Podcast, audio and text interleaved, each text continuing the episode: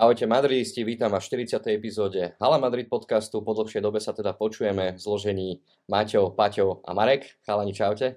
Čauko. Čaute. A v dnešnej epizóde si teda rozoberieme eh, predsezónnu prípravu, zhodnotíme si aj prvý ligový zápas Atletik Bilbao, no a aj také aktuálne témy Kylian Mbappé a angažovanie Kepu, teda na hostovanie. Dobre chalani, poďme najskôr teda na tú predsezónnu prípravu. Mm, Paťo, aké máš z nej pocity?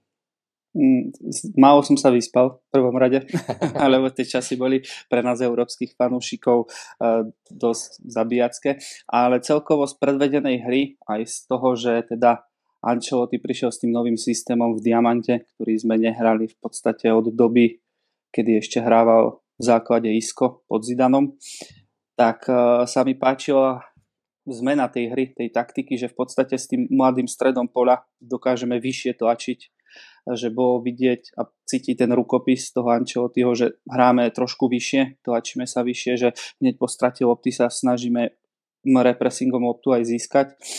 Prvé dva zápasy boli, uh, povedal by som, veľmi dobré. V podstate aj ten s Barcelonou, ten tretí, ale tam už bolo cítiť tú absenciu toho svetového hráča na pozícii útočníka.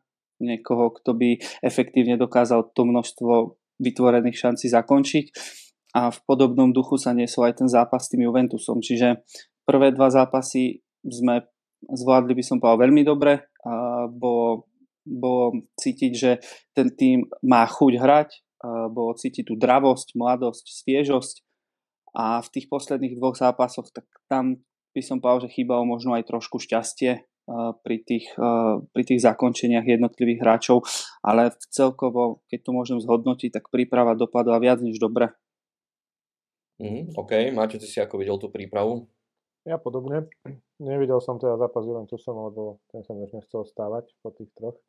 Ale mne sa páči aj zápas s Barcelonou, ale súhlasím s tým, že, že tam proste bude chýbať asi ten zakončovateľ, akým bol Benzema, aj keď teda vieme, že v tej minulej sezóne už nemalo tých 40, 40 gólov, ale proste trošičku to bude cítiť podľa mňa, ak sa teda viny nechytí s Rodrigom nejako gólovejšie ešte ako boli.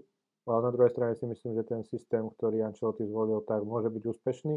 Hlavne kvôli tomu, že v tej strede zálohy sú všetko mladí behaví hráči a to nám môže naozaj veľmi vyhovovať. Videli sme to aj sami už teda na prvom zápase ligy, k tomu sa dostaneme, že Modrič prišiel až z lavičky a že tam poslal fakt všetkých tých štyroch mladých a momentálne asi najlepších a myslím si, že takým kľúčovým hráčom pre tú hru, a to sa ukázalo aj v príprave, bude Jude Bellingham, pretože ten chlapec je fakt neskutočný. Ja som ho chválil už, eh, keď on mal prísť do Realu a myslím si, že on ak takto, ak takto hrá v 19 rokoch, tak neviem, teda, neviem si predstaviť, aký dobrý môže byť o pár rokov na svojom vrchole, povedzme, keď bude mať 25 alebo 27 rokov Takže to si ani nechcem predstaviť, lebo potom stratím nejaké ilúzie, ak to tak nebude, ale naozaj ten hráč je doslova že geniálny a vôbec nechápem, ako môže na 19 rokov hrať takto výborne a myslím si, že to už ukázal, že tú formu má, že má tu chuť hrať za Real Madrid a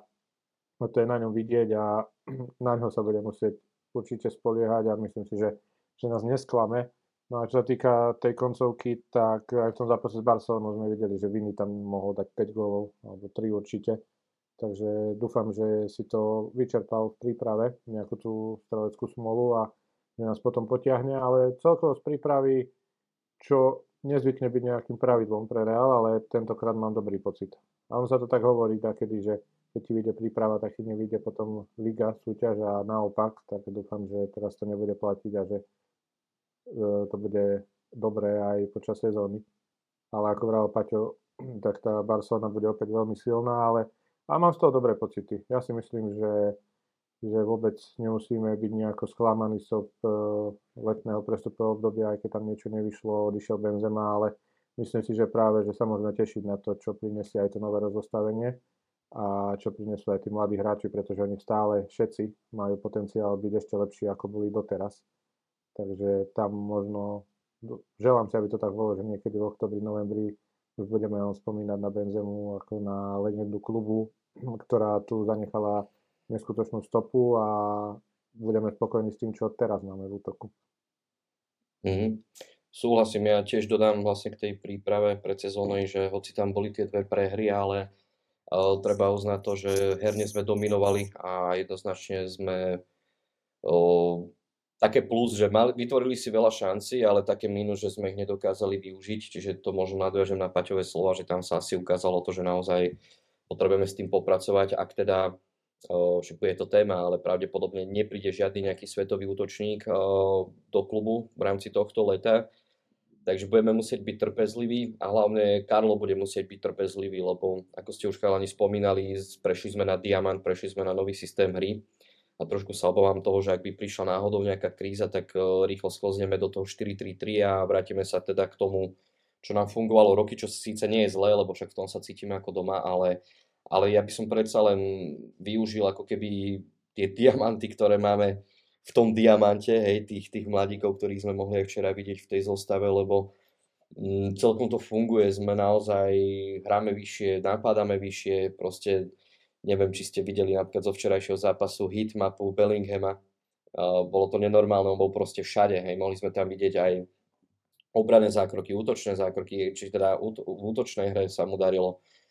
Čiže toto by som chcel, hej, že aby, aby naozaj ten diamant konečne niečo nové po rokoch, je to až také netypické pre Real Madrid, lebo tam ako jednoznačne ten rukopis tej 4-3-3 bol, bol roky, rokúce a, a teraz, teraz to vyzerá fakt na dobre, len potrebujeme sa v tom ako keby zdokonalovať a moja taká menšia obava je, že aby, ja neviem, že príde prvá kríza, aby sme to rýchlo nezbalili a tie plány ako keby opäť sa vrátili k tej 4-3-3. Takže verím, že to bude takto fungovať a hlavne aj ten stred pola, ktorý bol otestovaný už teda v tej Amerike, tak celkom sa mi páčil a trošku bolo také, ako dobre, niektoré zápasy boli, že hral aj Modrič s Krosom v základnej zostave, trošku je to teraz také zvláštne, že sa musíme preorientovať na, na to, alebo zvyknúť si na to, čo doteraz nebolo také zvyčajné, a to Kroos a Modrič na hlavičke aj keď však povieme si to za chvíľu, Ancelotti sa vyjadril, že nemusí to byť pravidlo. Čiže tá zostava, my sme si včera dali aj takú liveku na Instagrame aj s Vladom a presne toto som sa ho pýtal, že či si myslí, že toto bude taká štandardná základná zostava, ktorú sme videli včera, alebo proste ten Modric s Crossom do tej zostavy zapadnú a môžu niekoho vytlačiť z týchto mladíkov. Takže uvidíme, no, ako tiež pozitívne, pozitívne uh, také pocity mám z tej z tej prípravy, ale jedným takou bol som z tých gólov, že sme proste nedokázali využiť tie šance. Dobre, môžeme prejsť aj teda už na ten včerajší zápas s Bilbaom. Išli sme do toho s takými očakávaniami, že teda čo sa stane najmä s tou zostavou, akú Karlovi myslí. Paťo, prekvapil ťa Ancelotti s tou zostavou, ktorú, s ktorou vybehol teda na to Bilbao? E, nie, však vlastne ja som ti to aj včera písal, že ja som tú zostavu čakal presne takú, ako postavil, aj keď podľa mňa teda v momentálnej forme by mal hrať Rudiger cez Milita, čo sa bohužiaľ počas zápasu aj stalo, že Eder sa zranil. Hlavne ma prekvapilo ale teda, že postavil Čuameniho na ten post šestky, pretože už vlastne na, od nejakej polovice minulej sezóny preferoval radšej Krosa, keďže tam prišiel pokles eh, formy u Čuameniho, čo by som ešte vlastne možno aj doplnil k tej príprave, že bol dosť pozitívnym prekvapením, že ten Čuameni teda sa opäť dostal do formy. Včera to dokonca aj potvrdil, bol tam jeden taký ten dôležitý zákrok, potom, aj keď podľa mňa faule na krosa, kedy v podstate utočilo Atletico do otvorenej obrany a v poslednej sekunde to s kozom zachránil.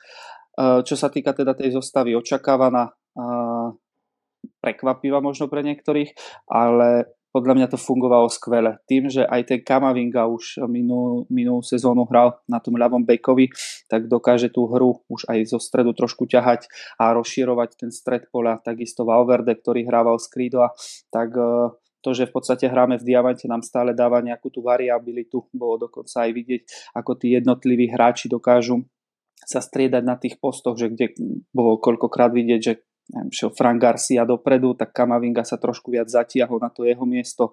Na druhej strane to zasa platilo s dvojicou Valverde Carvachal. Takže myslím, že sa tam začínajú zapracovávať celkom fajn mechanizmy, že to mužstvo začína chápať asi nejaké tie taktické pokyny, ktoré tam od nich Ancelotti vyžaduje a Včera sme mohli vidieť teda zasa aktívny výkon, vysoké napádanie, super sa prakticky do ničoho nedostal. Bolo tam pár nejakých takých menej nebezpečných striel. Potom v podstate tá jedna šanca potom pre mňa faule na krosa, ale prakticky sme kontrolovali celý priebeh zápasu a potom už ten luxus na záver, že z lavičky sme tam poslali Modriča a Krosa, e, to si nemôže do, dovoliť hociaký klub, ale tiež to fungovalo, ale už bolo cítiť, že nás ten super vedel trošku hlbšie zatlačiť, že už tam chýbala možno trošku tá fyzická sila a, a tá energia tých hráčov ako Valverde a Kamavinga.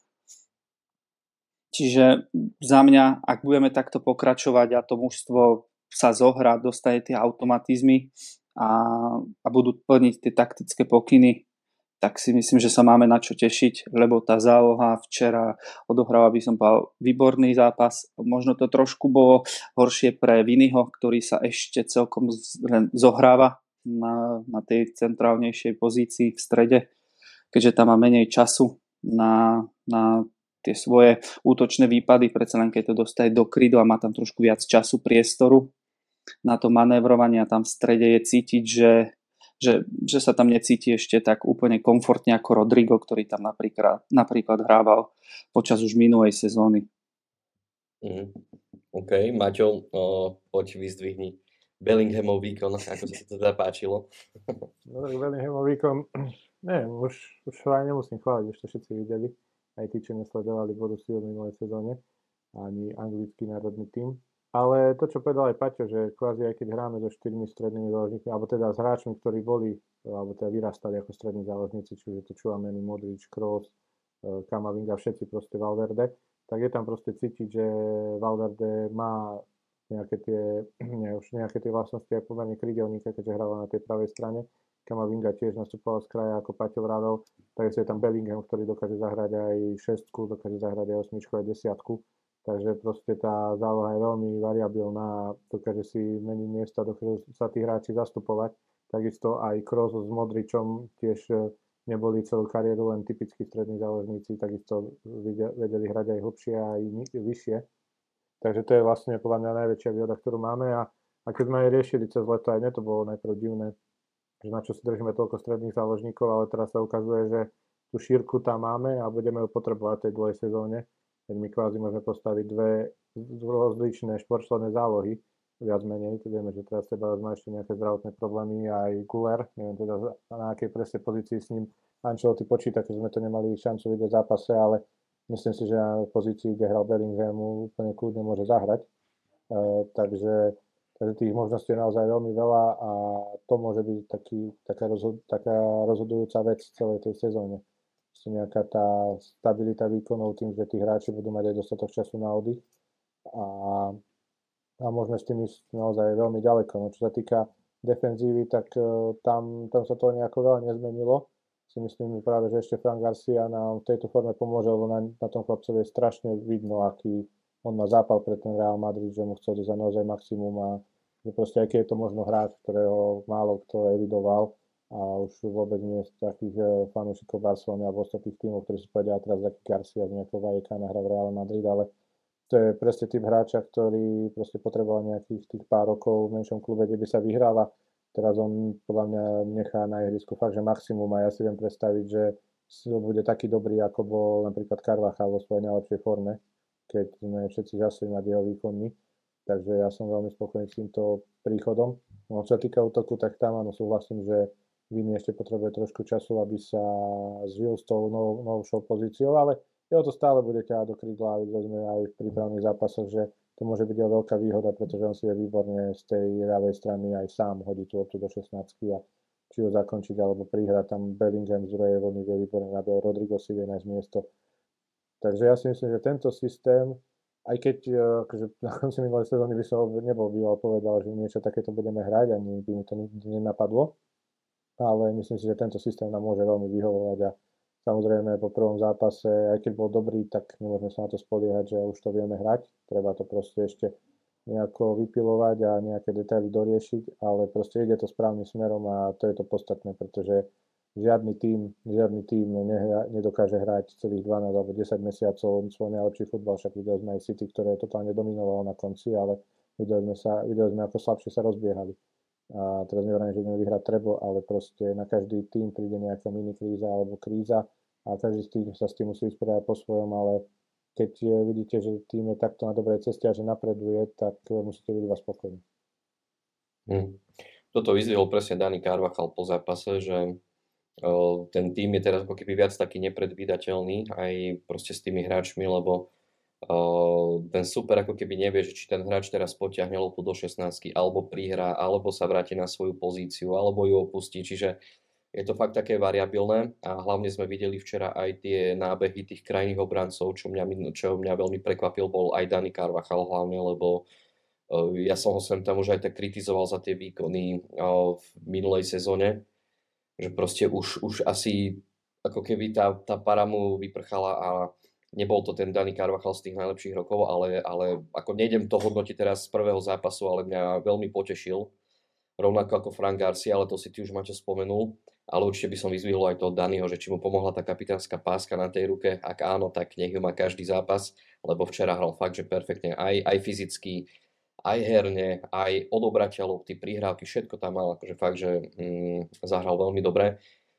Franta mal také momenty ešte na začiatku sezóny, trošku, či na začiatku zápasu, trošku bol asi nervózny, lebo videli sme, že tam mal také dve, dve zlé spracovania lopty, neviem, či ste to zachytili.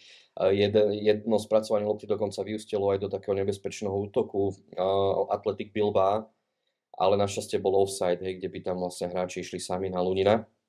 A mimochodom Lunin tiež skvelý zápas, s Vladom sme aj vyzdvihli včera v tej liveke, že dobrý bol aj na lopte, dával presné prihrávky, čo u Tiba sme napríklad nie vždy videli, alebo nie až tak často. Takže klobúk dole aj pred Ukrajincom, ako, ako to zvládol tento zápas. No a e, čo by som ešte vyzdvihol, bola naozaj tá práca. Vini síce nedal gól, ani nebol to asi úplne najlepší jeho zápas, ale napríklad to, ak by som porovnal, Maťo, tvoje slova, že viac si zbiehal aj na ten kraj počas tej prípravy, ale napríklad včera to už nebolo úplne až také časté, čiže neviem, či to bol zámer, že možno Ancelotti znova chce fakt spraviť aj toho hráča, ktorý je viac vo vnútri, ako, ako na kraji, sem tam si tam akože zbehol, ale napríklad ja neviem, či to bolo v zápase s Juventusom alebo s Barcelonou, tuším skôr s Barcelonou, kde nejak sa mu nedarilo v tom vnútri pola a potom sme videli, že celý, celý ten druhý polčas si vybiehal na ten kraj, hej, kdežto včera to nebolo úplne až také časté, takže uvidím, ako to zapracuje. A Rodrigo je skôr ten vnútorný hráč, včera to aj ukázal aj pri tom góle, a perfektne tam kombinoval s Carvachalom, takže sa nám tam ako keby vytvorili také trojky na kraji, hej, že Carvachal, Valverde a Rodrigo a na druhej strane zase Vini, Kamavinga a Frank Garcia, ako fakt sa to dobre, dobre pozeralo na to. No a Chouameni tiež je kapitola sama o sebe. Videli sme teda, že áno, mal tam nejaký pokles formy minulej sezóne, ale myslím si, že Ancelotti ho ako keby presvedčil počas tej prípravy, hral perfektné zápasy a včera to tiež len potvrdil. Videl som, som si všimol aj také, ako keby on organizoval aj tú obranu, že on im tam dával také pokyny, neviem, či ste to postrehli, ale majú rukami gesta, či sa majú stiahnuť, či sa majú vysnúť a on sa im potom prispôsoboval, takže bude zaujímavé aj toto sledovať, že mm, skôr by som označil, že bol viac tak stiahnutý uh, k obrane, ale mal tam perfektné odobratia lopty aj niekde na úrovni stredu pola a, a už ten zákrok, čo si ty spomenul, Paťo, nebol tam síce odpískaný faul na Krosa, ale na toto treba dávať pozor. Tony tam prišiel tesne predtým na ihrisko a jednu prihrávku tam pokazil a druhý, dru, druhá pokazená vec bol tento nátlak, pod ktorým bol a a skoro teda z toho bola nebezpečná šanca nebyť toho krásneho zákroku Chouameniho, takže mm, neviem, no ako bolo to logické, ten prvý polčas tam sme mali jasnú dominanciu, strelili sme tam dva góly, vytvárali sme si šance. A v tom druhom polčase sme mohli vidieť aj to, že hoci sme hrali s mladíkmi, mm, ktorí majú obrovský fyzický fond, vládzu, ale proste už tá hra trošku upadala, hej, potom sme to prestriedali, prišiel Koros, Modrič, Hoselu a a mňa ani nenapadlo, že vlastne Brahim Diaz napríklad nehral, to včera Vlado tak vyzdvihol aj v tej liveke, že škoda, že nepos- ne, mal tam ešte jednou stredanie k dispozícii, škoda, že neposlal toho teda Brahima, ktorý by to mohol oživiť ešte buď na tom, v tom krydelnom priestore, keďže tam sme zmenili systém na 4-3-3 na tú chvíľku do konca zápasu, ale Brahim by to ešte tiež mohol tam trošku viac oživiť. No a uvidíme, čo bude s Ederom. Ešte nevyšli nové správy, čo som teraz pozeral, ale Ancelotti povedal na tej pozápasovej tlačovke, že nevyzerá to s ním dobre. Vyvrtnuté koleno, teda vyvrtol si koleno a vyzerá to veľmi na to ACL, ako má aj Tibu, čo by bola obrovská smola. Mm, to by ho vyradilo na niekoľko mesiacov a v v tomto nešťastí máme tam také šťastie, že tam máme toho Rudigera, ktorý v poslednom období hrá naozaj dobre. Tuším, Paťo, my sme si aj písali, nie, že ty by si dal na miesto práve Milita Rudigera. Ja si za tým stojím. Mm. Aj v príprave tá obrana lepšie pôsobila v zložení keď boli na stoperoch Rutiger za Labom, ale zase nutno treba dodať, eh, keď som diskutoval aj s ďalšími ľuďmi, tak väčšinou v tej príprave hrával pred Rudigerom a Alabom eh, Čuameny a zasa pred Načom a Militaom hral Cross, takže to tiež určite trošku zaváži. Mm. Presne tak, no. Ako uvidíme, myslím, že Rudiger je tam potom v zálohe, samozrejme Načo, ktorý, ktorý zostal naďalej v klube a variácie tam máme v tej, v tej obrane. No. Uvidíme tie okraje obrany.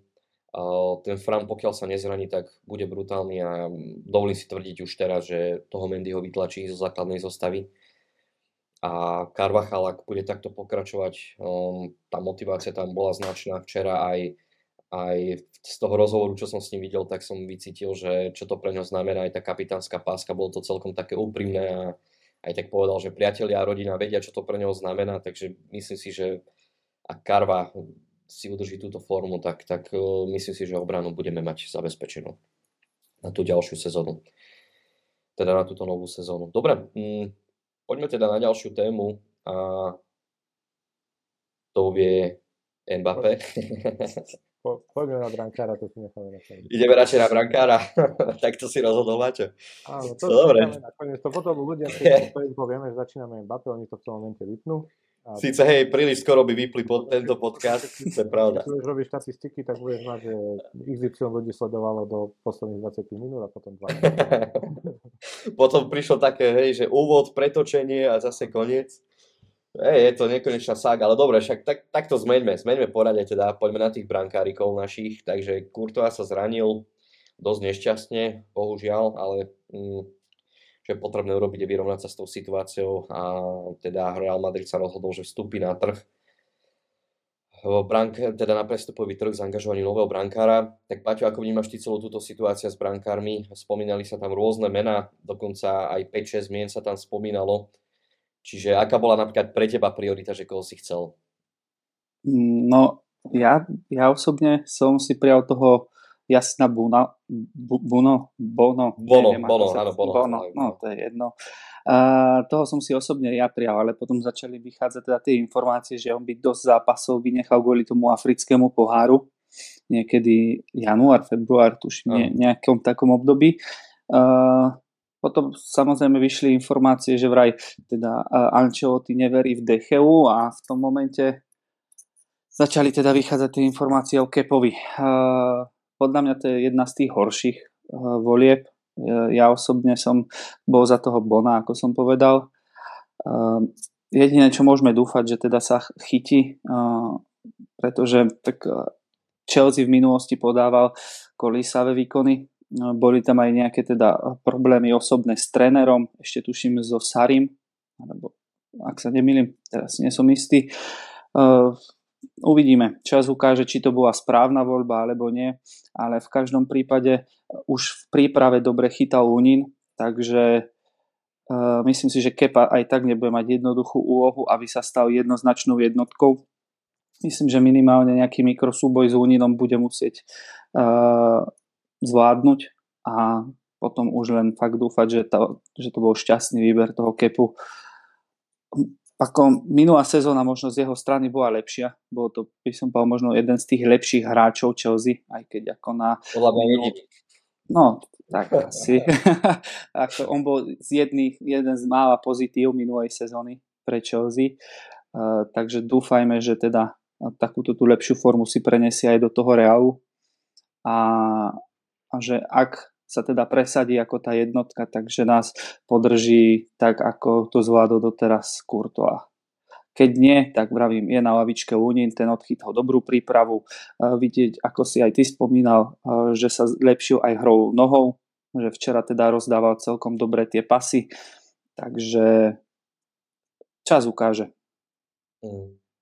Maťo, ty to ako vidíš tento mini súboj Lunin, Kepa, no, ako to nie, vidíš, koho by si ty postavil? Nie, ako sa Kurtová zranil, tak som si akurát písal s kolegom, lebo sme riešili nejaké články a vrajem že idem napísať nejaký zoznam brankárov a trošku sa, ani sa nelíšil od tvojho, od nich tam bolo menej, čo bolo na Hala Madrid a mne mm. napadlo proste Kelor na vás, že bolo by to pekné. Ehm, už som sa veľmi nezamýšľal na to možnosťou, že či možné, hej, alebo Skôr som sa zamýšľal nad tým, že keby Real poslal ponuku do Paríža, tak ich pošlú do Riti len z princípu uh, kvôli tým vzťahom na Petým, ale ja by som najviac chcel na Vasa, aby sa vrátil, lebo proste to je najnedocenejší brankár svojej generácie a proste vychytal Realu 3 ligy majstrov.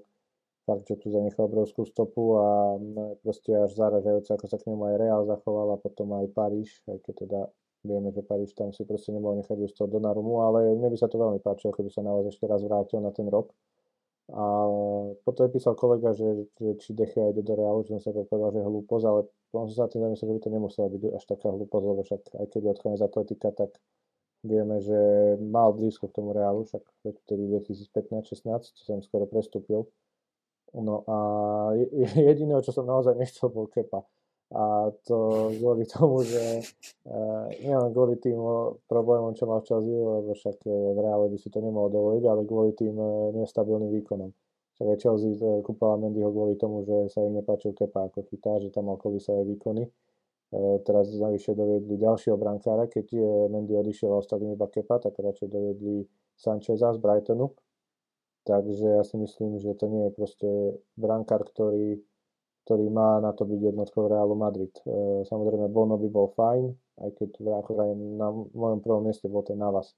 No a čo sa týka Kepu, ak tu teda už bude, čo v čase nahrávania tohto podcastu tie informácie vyzerajú tak, že pravdepodobne príde on, tak e, si myslím, že určite, a myslím si, že to Ancelotti aj neurobí, ale ani by to nemal zvažovať, že proste odstaviť znova Lunina na vedľajšiu kolaj, lebo fakt mal výbornú prípravu, mal výborný prvý zápas, a myslím si, že tie aspekty, pre ktoré Real kupoval, tak sa teraz ukazujú naplno. On proste nemal ani možnosť dostať tú šancu nejako viac a predviesť, lebo však vždy tam bol Kurtova eh, a cez neho to proste nešlo a cez neho by sa možno aj nejaký Alisson alebo Ederson nedostali do bránky, teoreticky hovorím.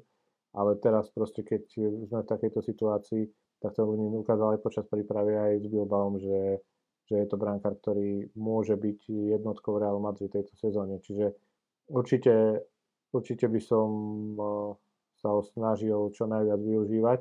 Uvidíme, na akej forme príde Kepa, ale ak by sme išli s Luninom do sezóny ako s jednotkou, tak by som určite nebol proti tomu, lebo ako ste vraveli, mal aj tú dobrú rozhrávku, zbieral si tie centrované lopty. Na, naozaj nevidel som tam nejakú väčšiu slabinu, hej, je aj, je aj dobrý, čo sa týka zákrokov na čiare a čítania hry Takže ja by som mu veril, ale zase niekto musí prísť, lebo proste môže sa stať hocičo, ak by sa zranil Lunin, tak už by som tam teda tretieho brankára asi ani ja nedal. Takže niekto prísť musí, a, ale neodpísal by som toho Lunina, určite nie. A skôr, ak by teda prišiel Kepa, by som veril jemu. Mm-hmm. Môj názor na túto vec je taký, že však áno, asi sa bavíme o tom, že ten Kepa teda príde.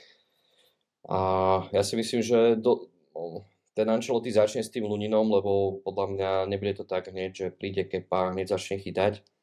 Um, predsa len to chce nejaký ten tréningový proces, vidieť ho tam, aj v spolupráci teda s trénermi, brankárov a tak ďalej. Čiže ja si myslím, že Lunin je tam a už niečo majú za sebou, tak začne s ním a možno o nejaký mesiac plus minus začne nejaké, nejaké také experimenty, že postaví tam aj toho kepu Zase nemyslím si, že príde Kepa a bude celý, celú sezónu sedieť na lavičke, ako dajme tomu Lodin v minulej sezóne.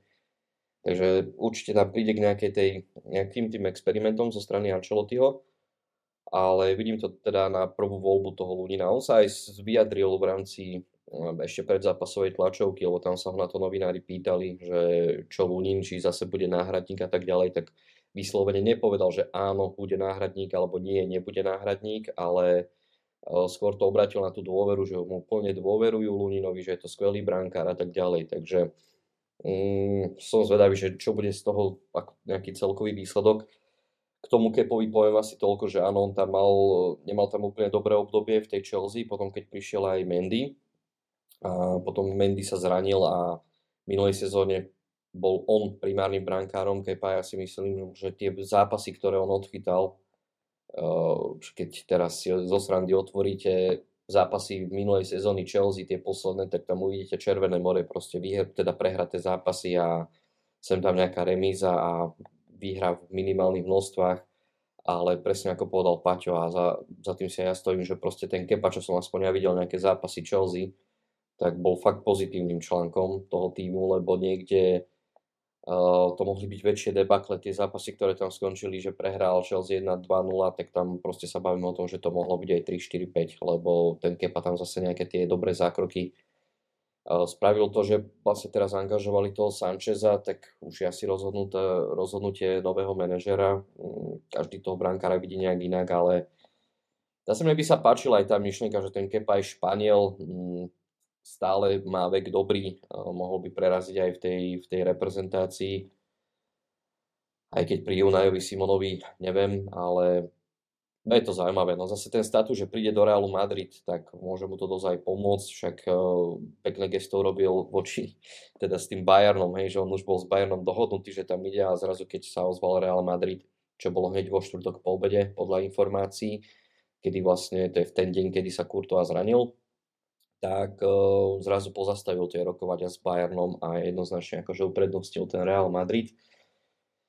Tak som zvedavý, ako dopadne teda tento brankársky mini súboj a tak, takže ako je pekné, že sa dôveruje tomu Luninovi a ten Kepa zase mm, pozitívne hodnotím to, že ten Real vstúpil na ten prestupový trh, lebo zase, aby tam ten Lunin mal aj nejakú konkurenciu, aby mu niekto dýchal na krk, ako sa hovorí a ten Kepa mu môže, ako môže mu tam vytvoriť takú tú dvojičku, ktorá bude súťažiť o ten post brankára už pri tom nešťastnom zranení toho Kurtoasa. No, môže, ako ja neviem, mal aj dobré zápasy v Chelsea, ale vám sa, že tých kandidátov teda, čo sú, tak mal asi také najkolisavejšie výkony.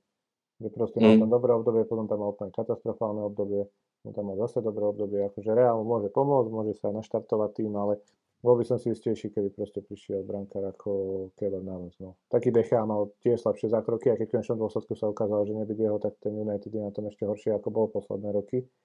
Ale no, však uvidíme. No, ja verím tomu nový a ak je Lunin fakt taký dobrý, ako si aj ja myslím, tak uh, bude jednotka. Kepa určite dostane šancu, mm. ale ak bude potrebovať Lunin svoje kvality, tak sa neobávam o to, že by si to Ancelotti nevšimol. Ako pre mňa tiež Kepa nebol prvou voľbou. Ja som tiež chcel podobne ako Paťo toho Bona.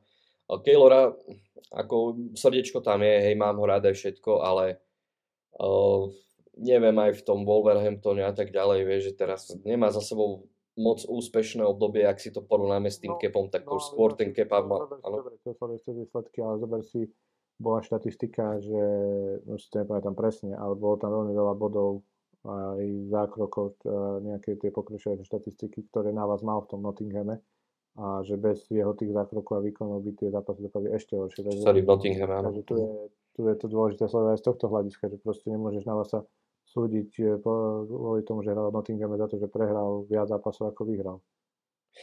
Ja nemyslím len Nottingham, ale celkovo situácia v Paríži, ako celkovo posledné obdobie toho Navasa, vieš, že nebolo také úplne, že aj tá prax a jedno okay. s druhým. Chudák on či už Reale dopadol tak, ako dopadol kvôli Kurtovi a zase v Paríži kvôli Donarumovi. Hej. Čiže je to taká smola, že je to ako špičkový brankár, len proste to posledné obdobie, ak tak zhodnotíme, tak nemal úplne najlepšie. A neviem, či by to bolo vhodné, aby, aby prišiel takýto brankár potom do Realu Madrid. Je to skôr už ten Kepa, ktorý pravidelne chytal a hoci sa tomu týmu nedarilo, mal zlé výsledky, ale proste ten brankár bol jediným pozitívnym článkom toho, toho mužstva. No. Aspoň za mňa, z môjho pohľadu. Paťo, ešte ty si chcel niečo dodať? Dve veci. Uh, neviem, pamätáte si niekto Kepu z Atletika? Uh, Atletik Bilba? pretože tam ešte opra- spolupracoval s Opisom, ktorý je momentálne tréner brankárov v Reale, takže ten by niečo z neho mohol vytiahnuť teoreticky, pretože v Bilbao chytal fenomenálne ešte ako mladík. A veď vlastne vtedy mal tiež prestúpiť v jednom zimnom prestupovom období, ale nakoniec to stopol Zidan, ak sa nemýlim. Do Realu mal prísť, áno. Áno. A druhá vec ku tomu Keylorovi, a podľa mňa, a to hovorím takto, čo isté som povedal aj s Ronaldom, radšej nech tu nechodí, zanechal tu krásny odkaz, na ktorý budeme proste všetci spomínať. Je to jediný brankár, ktorý vychytal tri tituly v Lige majstrov v Rade. A keby mu toto angažma proste nevyšlo, tak by to len vrhalo možno taký zlý tieň na, to, na to predošlé obdobie. Takže Uh, som mu vďačný za to, čo pre Real urobil, ale radšej už nie, aby nepokazil ten svoj odkaz tu v Madride. Toľko brankári Real Madrid. no, no, súhlasím, ale tá situácia na vás je trošku iná, ako napríklad bola Ronaldová, lebo Ronaldo, keby sa vtedy vrátil, tak uh, proste mal aj väčšiu konkurenciu na tom poste. Benzema bol v ideálnej forme, že už by to nebolo naozaj také, že už aj nebol taká hviezda, ale ten keby na vás prišiel v tomto čase, tak stále by bol jednotka v podstate. Ale ako súhlasím aj s tým pohľadom, čo si ty povedal, ale je to také, no, je to taká divná situácia, lebo proste narýchlo ideme hľadať brankára a to sa v reále nezvyklo stávať. Takže väčšinou v reále mali problém, že kto bude jednotka, sme mali dvoch, troch dobrých. Mm, presne tak, no. A Ludin, Ludin tam fakt akože predvádzal aj o, s tou Ukrajinou, keď boli na tých majstrovstvách Európy alebo, alebo sveta to boli, hej, ešte... Oni ho kúpili vlastne. Oni, oni ho kúpili. Oni vtedy majstrovstvá sveta do 20 rokov, nikto nevie ako. Áno. Ukrajina to vyhrala vtedy. No, bolo to zaslov Lunina, vieš, lebo to ako mal tam ako jasný rukopis a preto presvedčil vtedy aj Real Madrid. Len to, to, toto je tá smola, hej, že keby bol v inom klube jednotka, tak možno teraz sa bavíme o jednom z top 3-4 najlepších brankárov sveta, len proste tu je tá smola, že uh, je tam ten Tibo. No, a zase vieme, čo všetko aj Tibo pre nás robí a proste je to skvelý brankár. A toto sú proste tie smoly tých, tých brankárov u nás v reále, že vždy bola dobrá dvojica, ale ten druhý trpel. Hej, ten druhý proste trpel na tom, že ale aj v Reále Madrid.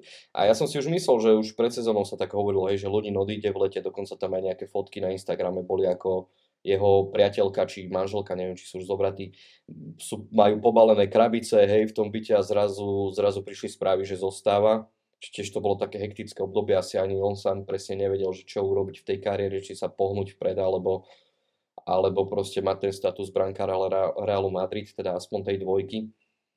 Takže no, celé, celé to vyústilo nakoniec do toho, že osud to zariadil tak, že ten typu sa zranil a možno teda ten Lunin bude jednotkou. Uvidíme. No dobre, ideme teda na... Teda no. K tomu dodám. Ty nechceš ísť tomu Mbappému.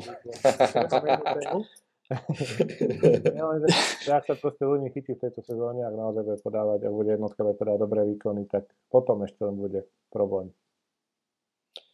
Mm, podľa mňa nebude. Podľa mňa odíde za dobré peniaze z Realu Madrid. Ale si brankári chytá Ligu majstrov, tak nepustí si len tak.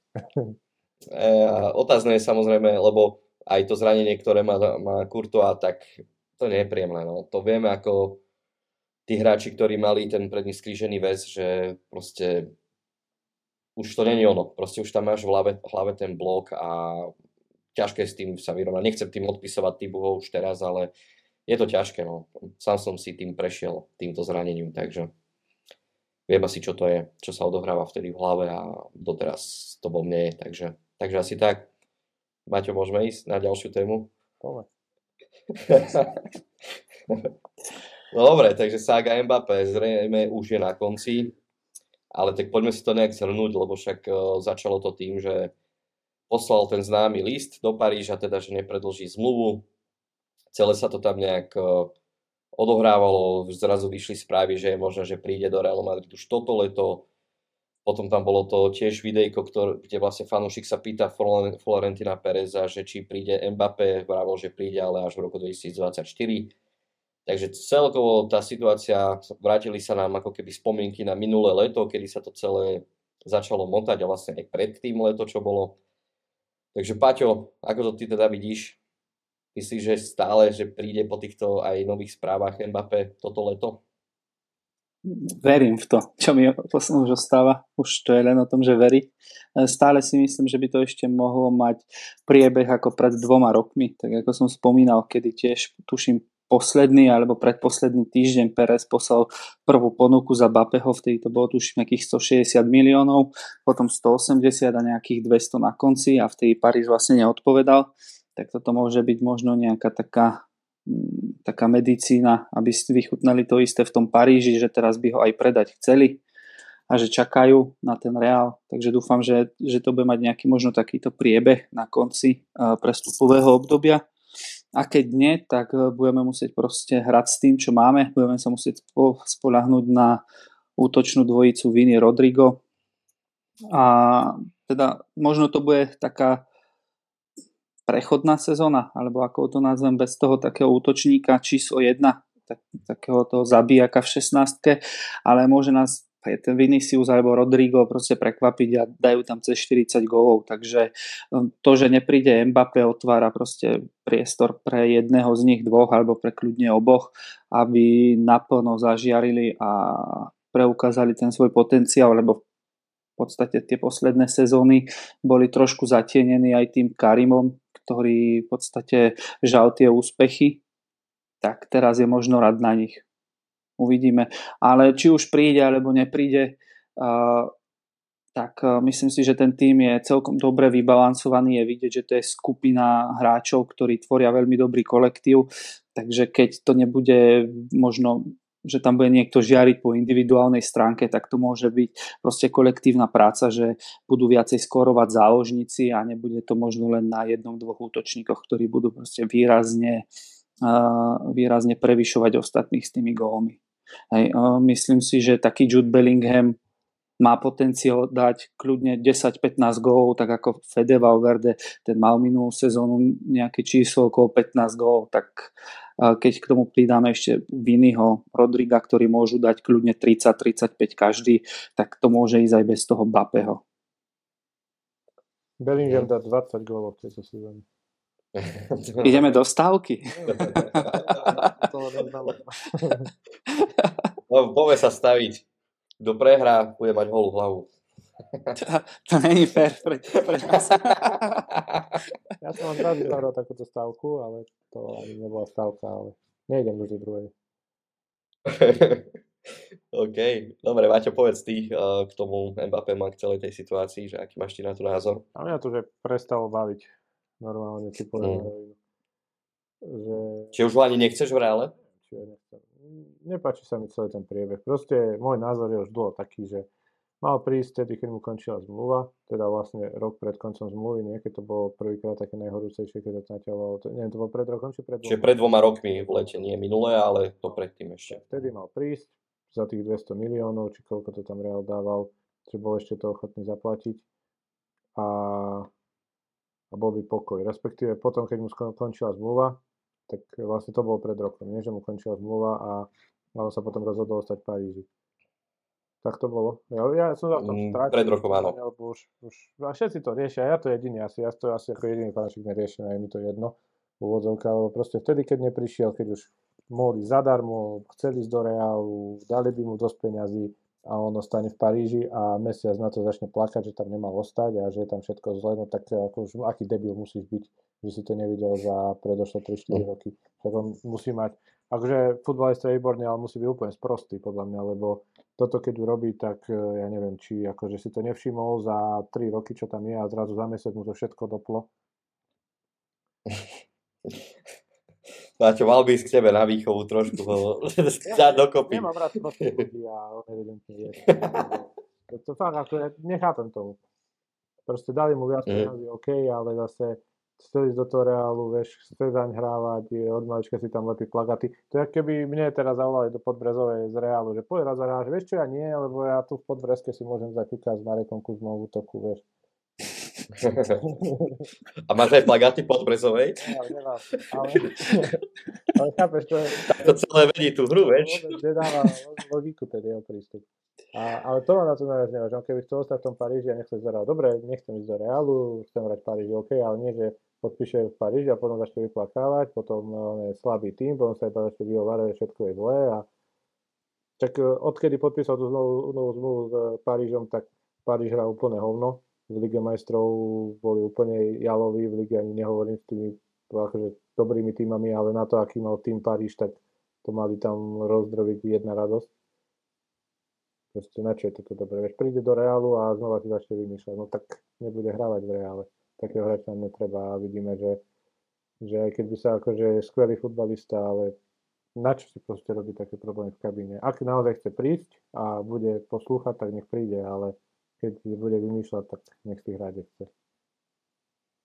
No, včera sme akurát toto spomínali, že hm, podľa mňa v reále toto nehrozí, hej, že toto bude robiť, ak aj bude, ak aj vyskúšať ako veľmi ano, rýchlo, akože stopnú. Hej. Sa s ním nebudú babrať, hej, ale no. na, na čo vôbec to má prízak na toto znova nacvičovať?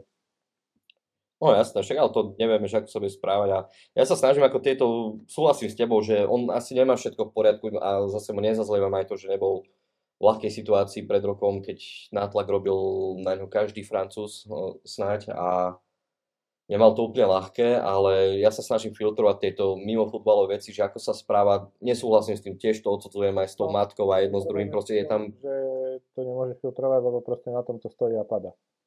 Na ničom inom. Pada, ale mňa to nezaujíma, vieš, tie, no. tieto somariny okolo, Hej, lebo... Proste bez toho sa nepohneš. To, my tu pozeráme na futbal zvonku, nevidíme, čo tí hráči, ako trávia celé dní a no, o čom sa bavia, čo riešia a čo sa týka proste súkromného života. On ti to všetko ovplyvňuje, to nie je také, že tí futbalisti sú stroje, ako si všetci myslia. To je práve, že všetky tie veci, všetky aj tie prestupy a všetko sa všetko týka, točí okolo proste normálnych pocitov ľudí, ako sme aj my. To nemôžeme sa pozerať na, na futbalistu ako nástroj, že tu dostaneš peniaze a vieš robiť, čo chceš, čo, čo, čo ti povieme. To všetko spolu súvisí, to nemôžeš oddelovať. Vieš. Ako, počkaj, ja s týmto súhlasím, s týmto tvojim názorom, ja viem, ale ja ako fanúšik toto chcem odstrihnúť a mňa to nezaujíma. Hej, že ja chápem, že uh, veľa ľudí na ňo vplýva, on sám asi nemá úplne vyrovnané veci v sebe a tak ďalej, ale ja si stojím za tým, že chcem, aby prišiel, to samozrejme, uh, ale kvôli tým futbalovým stránkam, kvôli tomu, že je rýchly, dobrý, vie dať gól, je, má status svetovej hviezdy, proste je, topka, ukázal to aj na majstrovstva sveta, ukazuje to drese Paríža, ktorý opäť sa bavím o tom, že bol asi jediným pozitívnym článkom minulej sezóny, ale proste tieto ostatné veci sa snažím filtrovať a hlavne po tých posledných dvoch letách, kedy už fakt to beriem úplne s rezervou, aj keď sa ma hoci kto spýtal toto leto, že príde, no, ja neviem, proste ak príde, príde, budem rád, lebo chcem, aby prišiel, ale ak nepríde, nebudem z toho sklamaný, ako dajme tomu dva roky to leto, keď sme poslali za neho 200 miliónov a on neprišiel a všetko nasvedčovalo tomu, že príde, hej. A takisto minulý rok to bolo veľmi veľmi to už vyzeralo tak, že sú proste dohodnutí s tým Perezom aj všetko a, a zrazu mu potom poslali iba sms že sorry, ale zostávam v tom Paríži. Čiže ja som už tak vytrenovaný z toho, však dennodenne som tiež o tom písal, že už, už teraz to beriem s takou rezervou, že proste ak príde, budem rád, ak nepríde, nebudem sklamaný. Hej? Čiže iba z tohto pohľadu uh, filtrujem tie ostatné veci. No a situácia teraz taká, že dá sa povedať, že v, v podstate včera, teda v, ne, teda v sobotu, keď hral aj Paríž zápas, tak už sa objavil na štadióne Paríža, bol aj v, priamo v šatni týmu a začali sa teda objavovať správy, že sa asi udobria, hej, aj v tej francúzskej médiá o tom informovali. No a dnes ráno sa to oficiálne potvrdilo, teda Paríž ho oficiálne teda zaradil späť do prvého týmu. Uh, údajne s Nasserom Malkelajfi mal pozitívny rozhovor, takže všetko nasvedčuje tomu, že aspoň tie informácie sú také, že mal by predlžiť zmluvu s tým Parížom do roku 2025, ale s tým, že v 2024 za nejaký poplatok odíde pravdepodobne teda do Realu Madrid. Hej. Čiže čaká sa ešte na to, ako, sa, ako to vystrelí celé a ako sa teda oficiálne dohodnú, ale toto je ako keby ten nástrel, že takto by to malo vyzerať a toto je asi posledná verzia toho a preto, preto aj, Paťo, keď sme sa rozprávali pred podcastom, tak si myslím, že už na 90% možno by som už aj pridal trošku viac, nepríde toto leto. Hej, že zostane v tom Paríži. Jednak on mal to stanovisko od začiatku také, že zostane v Paríži. A trošku možno teraz zabrdnem do takých konšpirácií, ale celé sa to začalo vyjasňovať potom, keď sa začali objavovať, objavovať správy o tom, že Neymar odchádza. Či to trošku nemá súvis, lebo doteraz proste sa nevedeli dohodnúť, všetko bolo zlé a ako vyšli správy o tom, že Neymar by mali ísť buď do Barcelony, alebo teda po novom a vyzerá to veľmi tak, že odíde do Saudskej Arábie, tak ako keby zrazu to naveralo taký nový smer, neviem, či je to konšpirácia, ale proste je to tak, že potom to jednoducho sa to začalo nejak vyjasňovať a neviem, no, zase sa tie karty nejak začali miešať. Ale hovorím, že ak príde, budem rád, ak nepríde, nebudem sklamaný. Ideme do toho presne tak, ako ste vypovedali, chalani, s Viniciusom, a s Rodrigom, s Bellinghamom, ktorý nám fakt môže poskytnúť 15-20 gólov za sezónu a zase brazilskí chalani tiež to tam môžu rozstrieľať nejakými 20 gólmi a bum, máme 60 gólov len z troch hráčov, že? Čiže ideme do tej stávky. No ja verím, že je... môže dať. Tak, dva, okolo 20, no 18, 20 gólov by mohol dať. Mm. Ja poviem len toľko, ak ten Bape nepríde, že teda predlží znova tú zmluvu a zasa si s nami vytrieriť, lebo ako povedzme si na rovinu už keď teda si stojí tak za tým, že ostane a že pôjde o rok zadarmo a on zasa predlží, tak ja by som sa na neho vykašľal a budúci rok by som šiel in po Haalanda, lebo to je, ja som to písal aj do skupiny, uh, zatiaľ čo jeden robí estakády a robí zo seba bobečka, tak druhý drti najlepšiu. Vyhrá Ballon d'Or. Vieš, to, to je proste o tom prístupe, to porovnám to napríklad s Hazardom. Hazard, keby mal lepší prístup, podľa mňa nedopadne ako dopadol, ale keď prídeš vypapaný z McDonaldu, tak e, asi nebudeš vedieť zahviezdiť. A takisto, keď príde Bape a furt rieši takéto veci, furt rozpráva, ako je všetko zlé, tak nerobí to dobrú krv ani v kabíne, dokonca tam boli, tuším, sťažnosti, teda vychádzali informácie, že akí hráči boli nespokojní s jeho vyjadreniami a podobne. A neviem, či takýto hráč je dobrý do kabíny, keď si zoberieme v podstate, aká skupina sa vytvorila v tom Reále Madrid, tak aby to tam proste ten Bape nezničil. Čiže fakt, ak predlží zmluvu, tak ja by som akože túto sagu v Bape uzavrel a budúci rok by som skúsil vykúpiť toho Haalanda e, zo City. Ako je to možno mission impossible, lebo tak e, City sa ho asi nebudú chcieť len tak zdať. Ale aj keď e, Haalandov otec hovoril, keď teda vyberali ten klub, keď odchádzal z Borusie, takže podstate pre nich bola najväčšia prekážka ten Benzema v reále. Takže teraz, keby mal prísť a bol by útočník číslo 1 so statusom najväčšej hviezdy v mužstve, tak uh, možno by bol aj on otvorený tomu prestupu. A Pepe, Pep Guardiola sa neraz vyjadril, že on v týme nechce hráčov, ktorí nie sú spokojní, že keď chce hráč odísť, tak za adekvátnu sumu ho pustia. Takže ak to takto dopadne s tým Bapem a predlží, tak dovidenia, zabuchnúť dvere a otočiť sa smer na Manchester do Anglicka. A to tak bude, ona predloží zmluvu, tak ako OK, ale nenapíšu na papier, že pre tú zmluvu a odídeš za 150 alebo 200 miliónov do Realu, keď zaplatia. Ešte to bude zase to takéto isté naťahovačky. To... Presne, to neskončí a s tým Parížom s nimi sa nedá jednať. To je proste zlatá klietka v tom Paríži a pokiaľ nevyprší zmluva, tak pochybujem, že ho predajú. To bude stále to isté. Keď ho neboli schopní pred dvoma rokmi predať za 200 miliónov hráča, ktorému o rok končí zmluva a oni to riskli, že ho nejak ukecajú na ďalšiu zmluvu, tak podľa mňa by to prišlo zase budúci rok, lebo zase budúci rok zistia, že bez toho Bapeho tá ich útočná sila 0 bodov. Preto som aj ja čakal, že do, do toho kádra znova zaradia, lebo včera 0-0 bez toho, aby dali gól, takže som čakal, že proste toho Bapeho na tú súpisku zaradia, lebo bez neho ten Paríž je to, to je 101. Paríž s Bapem a bez Bapeho. Aj Ako Bilbao v španielskej lige. No, napríklad.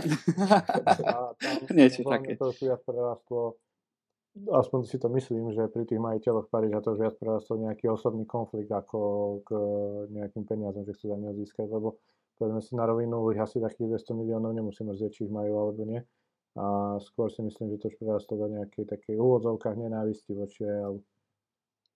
Ale na druhú stranu, oni si za to môžu sami. Tie podmienky, ktoré Bape mu dali, však si robili srandu Bape, že je riaditeľ klubu, tréner, neviem čo všetko. Čiže toto si ten Paríž v podstate spôsobil sám tým, čo všetko mu nasľubovali a dali lebo nikto nie je viac ako klub.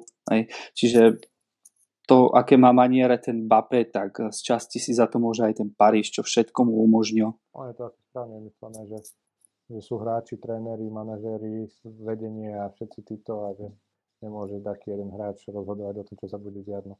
My sme to vedeli sami, že ten Paríž nič nehral. Mali tam Messiho, Neymara, Bapeho a oni nie sú schopní v Lige majstrov dojsť ani do semifinále.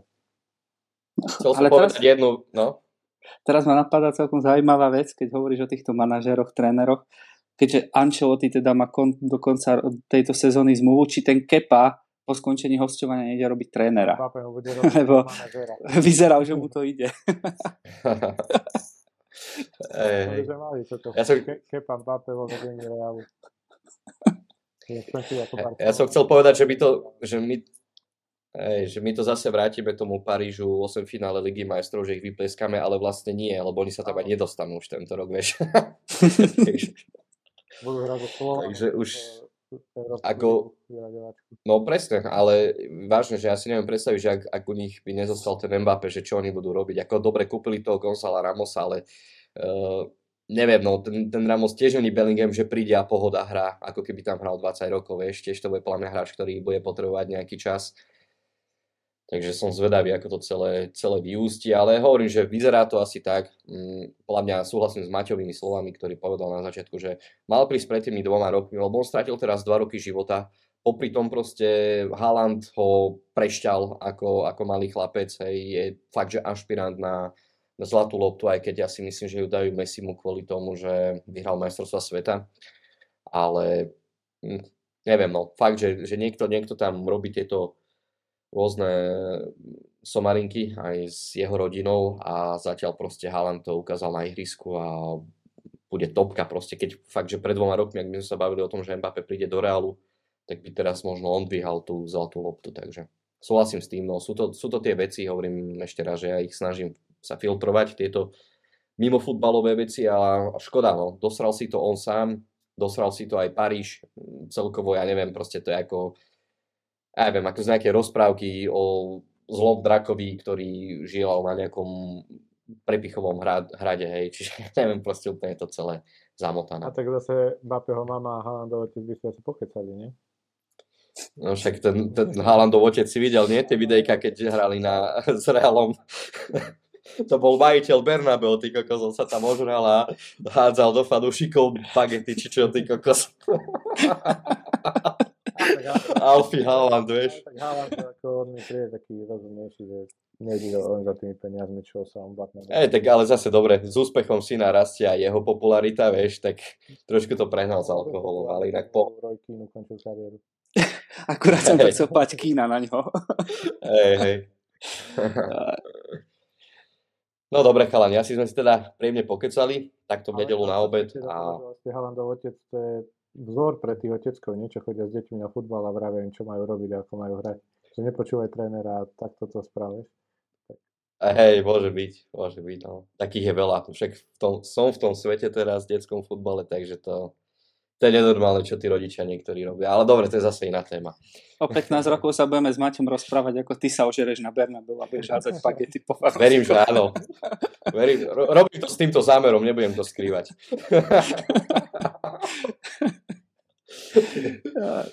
to, to, to, hej, hej, hej, to by boli pekné predstavy. Ale inak teraz som si spomenul, že, že aj predsa len tak ten Paríž je špirant veľký na tú Ligu majstrov, však podľa slov Laportu je Dembele lepší ako Bape a teraz budú mať Bapeho a Dembeleho, kam oni to roztrhajú celé. Aj len tam zabudol na jednu vec, že ten Dembele viac nemocnici ako na ihrisku, takže... No však tá to... rivalita. Ale tá rivalita Hazard versus Dembele nemocnice na nich nezabudnú v Španielsku. Hej, hej. A vidíš aj, aj presne teraz zaujímavý pohľad aj na fanúšikov Barcelony, že doteraz proste Dembele bol pre nich svetý a zrazu odišiel a už iba komentáre vidíš, ako viac bol v nemocnici, zrazu si to uvedomili, vieš, doplňujú to, že ten Dembele im vlastne ani nepomohol. Ale za mňa stále, ak sa bavím o tom, že bol zdravý, tak to bol najnebezpečnejší hráč Barcelony. Čo budú aj oni teraz robiť, neviem. No. A bol levá, levá je levá síce, ale... Potrebuje servis ten hráč. Hej, hej, hej, no potrebuje tam okolo mať a neviem, či to hodia na, na Ansu Fatiho, alebo, a neviem, to je, zase zachádzame do inej témy, ktorá sa nás netýka našťastie. Takže tak. Dobre, môžeme to ukončiť. Posledná vec. No. Barcelona rieši, že nemá servis pre Levandovského a my zase máme perfektný servis pre nikoho, vieš, na, na tej deviatej.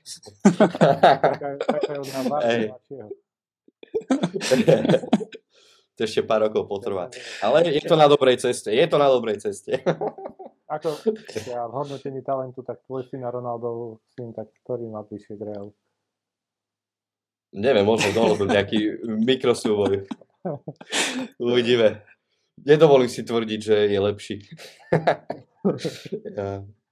Takže tak. Môj sen je písať o svojom synovi na portále Halamari.sk. Ani nie to, že hrať tam, to je jedno. A už len tie špekulácie, vieš. A môžeme začať už dnes. Poviem ti, na Twitter prvú špekuláciu už teraz, že ho skautujú do kategórie U9. Hej, hej, hej. keby sa zamestnáš na, eh, v nemenovanom slovenskom bulva, bulváre, eh, ktorý má eh, na konci číslo ako Ronaldo, tak myslím, že by si mohol špekulovať už teraz. Hej Lebo tí, čo tam napíšu, No, Hej, hej. pošli si životopis, možno to vyjde. ono sa mi čudo, že celý čas počujem, že slovenská žurnalistika športová ide do riti. Nebudem to tam ťahať stále. Piči. No, veď to. Veď toto. Dobre, chalani. Tak ešte raz, príjemne sme si pokecali takto v nedelu na obed, verím, že to už sú posledné slova a teším sa teda na ďalšiu epizódu. Čaute. Čaute.